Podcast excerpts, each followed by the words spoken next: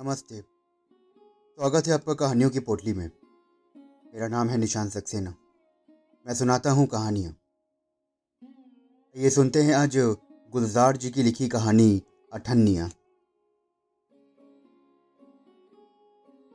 चंदू तीसरी जमात से जो भागा तो सीधा बम्बई आके ही दम लिया। ये बात और है कि आज वो मिनिस्टर साहब के बंगले पर नौकरी करता है। लेकिन उसे याद है सब। तीन दिन तक जागने के बाद में जब पहली बार भाई खला के फुटपाथ पर सोया था तो आधी रात को हवलदार ने ठुड्डे से जगाकर पूछा था, क्यों भाई? कौन सी यूपी से आया है? जी, फैजाबाद से। अच्छा चल, निकाल ठन्नी फुटपाथ पे मुफ़्त पे नहीं सोने का क्या? हिंदू को लगा कि जैसे उसने किसी फ़िल्म में देखा है। वहाँ भी क्या बोल के ही बात करता था। ऐसे नहीं है मेरे पास इसीलिए तो शहर आया हूँ।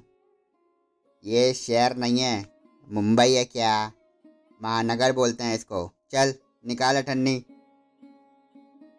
पास पड़े झुमरू की आग खुल गई। ए देवा क्यों तंग करता है? ये ले अठन्नी। और सोने दे। झुमरू ने तकिए के नीचे से बिखरे चिल्लर में से एक अठन्नी उठाई और उछाल दी उसकी तरफ़। देवा ने लपक के ली और बोला कि, तेरा कोई सगे वाला है क्या? तू तो मालिया है साला. हवलदार हाथ की अठन्नियाँ बजाता हुआ आगे बढ़ गया। चंदू को समझ में नहीं आया कि कैसा शहर है यार। मारता भी है और पालता भी है। बाकी रात उसे फिर नींद नहीं आई। सुबह उठ के उसकी झुमरू से मुलाकात हुई। गाँव से आया है। बालों में तेल लगा के हीरो बनेगा। नहीं यार, मैं तो ए, यार होते हैं वाइफों के, अपने को चाचा कह के बुलाना, सब यही बोलते हैं अपन को झुमरू चाचा। चंदू थूक निकल के चुप हो गया। झुमरू बोला, देवा फिर आएगा, हफ़्ते की अठन्नी लेता है यहाँ सोने की। चंदू का चेहरा पीला पड़ गया। ये हल्दी कम होने से काम नहीं चलेगा। मिर्ची बनो, लाल मिर्ची। कल चौपाटी पे भाषण है। चल, पाँच रुपया मिलेगा। क्या करना होगा? भाषण सुनना पड़ेगा। ताली बजानी होगी और जय हो बोलना पड़ेगा। चंदू मुस्कुराया। इसके लिए पाँच रुपये मिलेंगे? हाँ। पर अपन को फिफ्टी परसेंट देना होगा। देख। पाल्टी से दस रुपया मिलता है। देवा पाँच काट के पाँच अपन को देता है। अपने फुटपाथ से उसको पचास आदमी का ऑर्डर मिला है। मेरे को जुगाड़ करना है क्या, समझा? चंदू ने सर हिला दिया। ओ, मराठी का पहला शब्द उसने सीख लिया था। एक बार फिर चंदू को वही लगा। ये अजीब शहर है। पालता भी है और काटता भी है। झुमरू ने फिर बोला, अपन सब कोमड़ी के माफे क्या है। कोमड़ी क्या?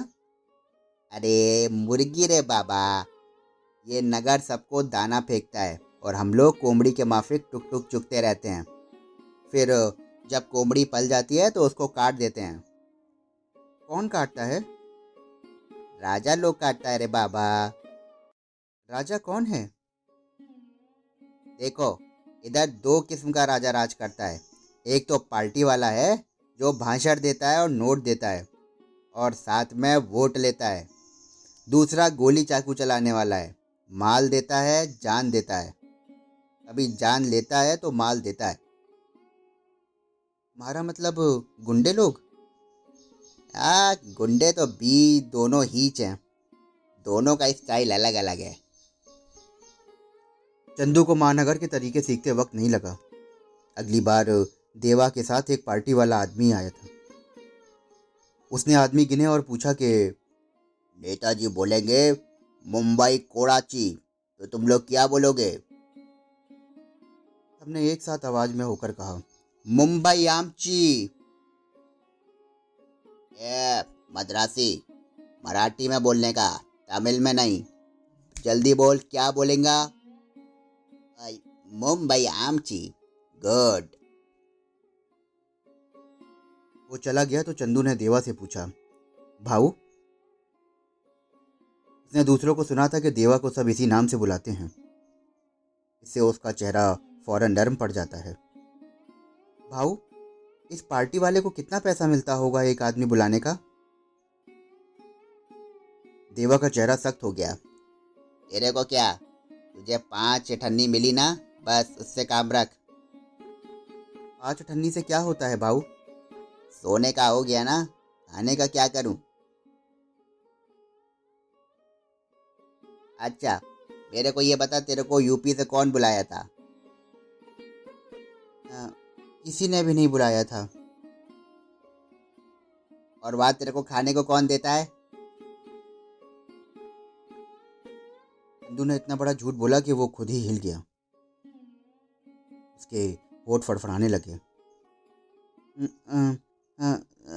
हम लोग खेतों में मजदूर थे। वो कुछ टेररिस्ट लोग आए और तार तार गोलियों से सबको भून दिया।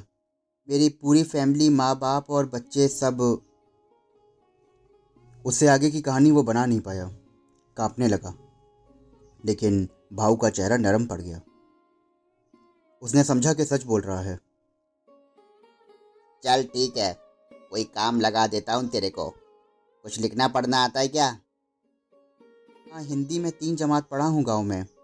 अपना नाम लिख लेता है। आ, हो। अच्छा मेरा भी लिख सकता है। हो। चल कल से मेरे साथ चल। मेरे को हफ़्ते का डायरी भरना होता है। अपनी हिंदी अच्छी नहीं है। राष्ट्रभाषा है ना। क्या करने का लिखना पड़ता है।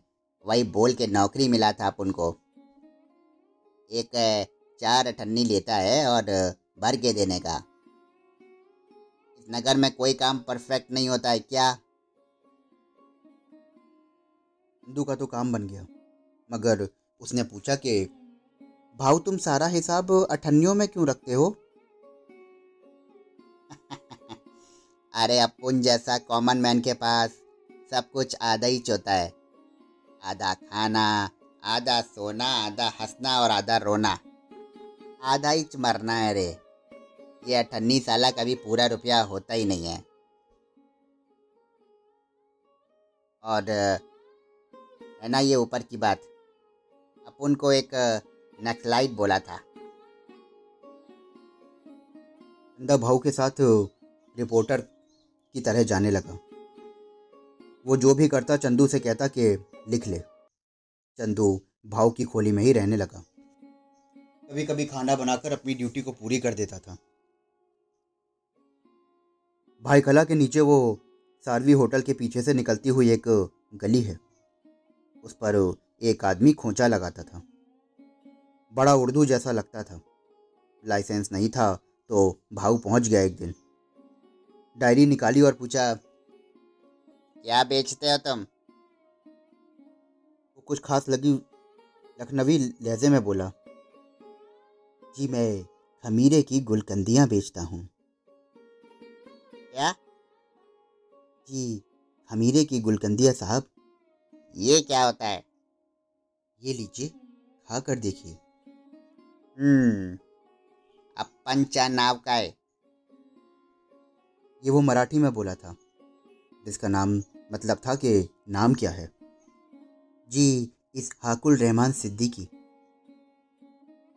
हिंदी में बोल, हिंदी में।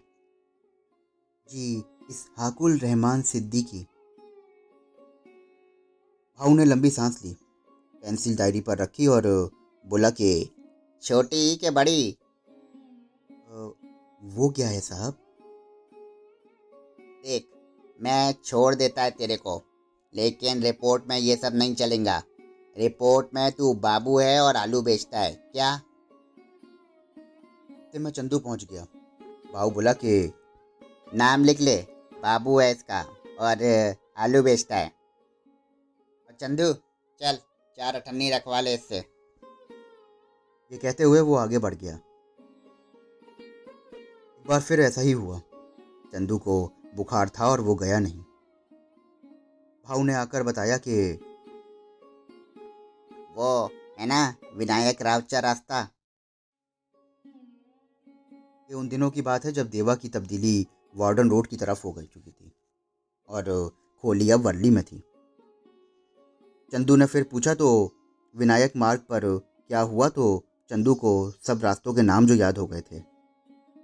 अरे वहाँ एक गाय मर गई। किसकी थी? पता नहीं। वो तो गाय लोग रोड पर इधर उधर घूमता फिरता है तो परिवार के साथ। उसका भी रोड पे आके मरना था साला। इतना बड़ा नाम विनायक राव पटवर्धन मार्ग कौन लिखता है रे हिंदी में? हंस पड़ा। फिर क्या किया? अरे बाबा दो घंटा लग गया। दुम से खेच खींच के खेच खेच के दम गया साला। दो घंटा लगा। दो घंटे में ले जाके सामने वाली रोड पे डाला। और वहाँ क्यों डाल दिया? बापू रोड और लिख दिया। और अठन्नी किसने दी? अरे जिसके दरवाजे पे मिल मरी थी, वही दिया रे। भाऊ और चंदू की दोस्ती अब कई साल पुरानी हो गई थी। इस बीच में भाऊ ने कई जगह उसे काम पे लगाया। और कई जगह छुड़ाया।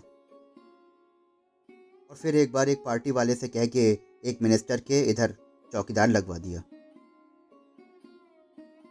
चंदू अब पूरा मुंबई वाला बन चुका था। मिनिस्टर साहब को बहुत भरोसा था उस पर।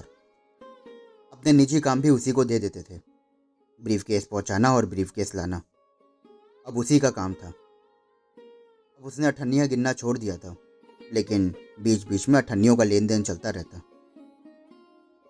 एक दिन बड़ा धमाका हुआ बंगले पर। मिनिस्टर साहब दफ्तर में थे और चौंक कर खड़े हो गए। उनके साथ ही धार से चंदू आके गिरा फर्श पर। उसके पीछे बंदूक वाला ए के फोर्टी सेवन लिए खड़ा था। क्या? क्या है ये? चंदू, इसे अंदर क्यों आने दिया? साहब, मैंने मैंने नहीं अंदर आने दिया। ये मुझे लेके अंदर आ गया। वो लड़खड़ाता हुआ खड़ा हुआ और बंदूक की नोक पर। कौन हो भाई? तुम्हें क्या लगता है? आ, तुम तो कोई टेररिस्ट लगते हो भाई। वहीं टेररिस्ट मुस्कुराया और मिनिस्टर भी मुस्कुराया। इसे क्यों पकड़ रखा है? ये मेरा हॉस्टेज है।